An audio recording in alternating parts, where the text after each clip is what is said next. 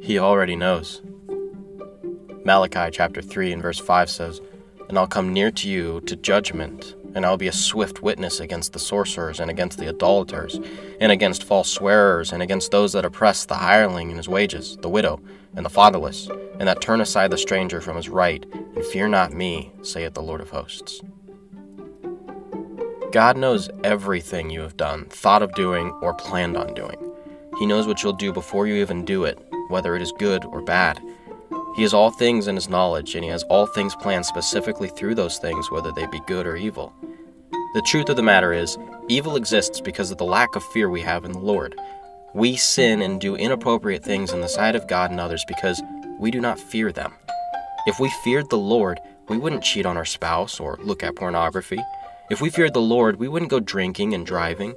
If we feared the Lord, we wouldn't be caught up in drugs or stealing from stores or end up on the streets from harsh living because our lives belong to Him. Otherwise, without fearing Him, He's against us, and we can do nothing but accept the punishments we have chosen for ourselves. If you enjoy this devotional, you can buy the full 365 day devotional of Focused Fear anywhere books are sold.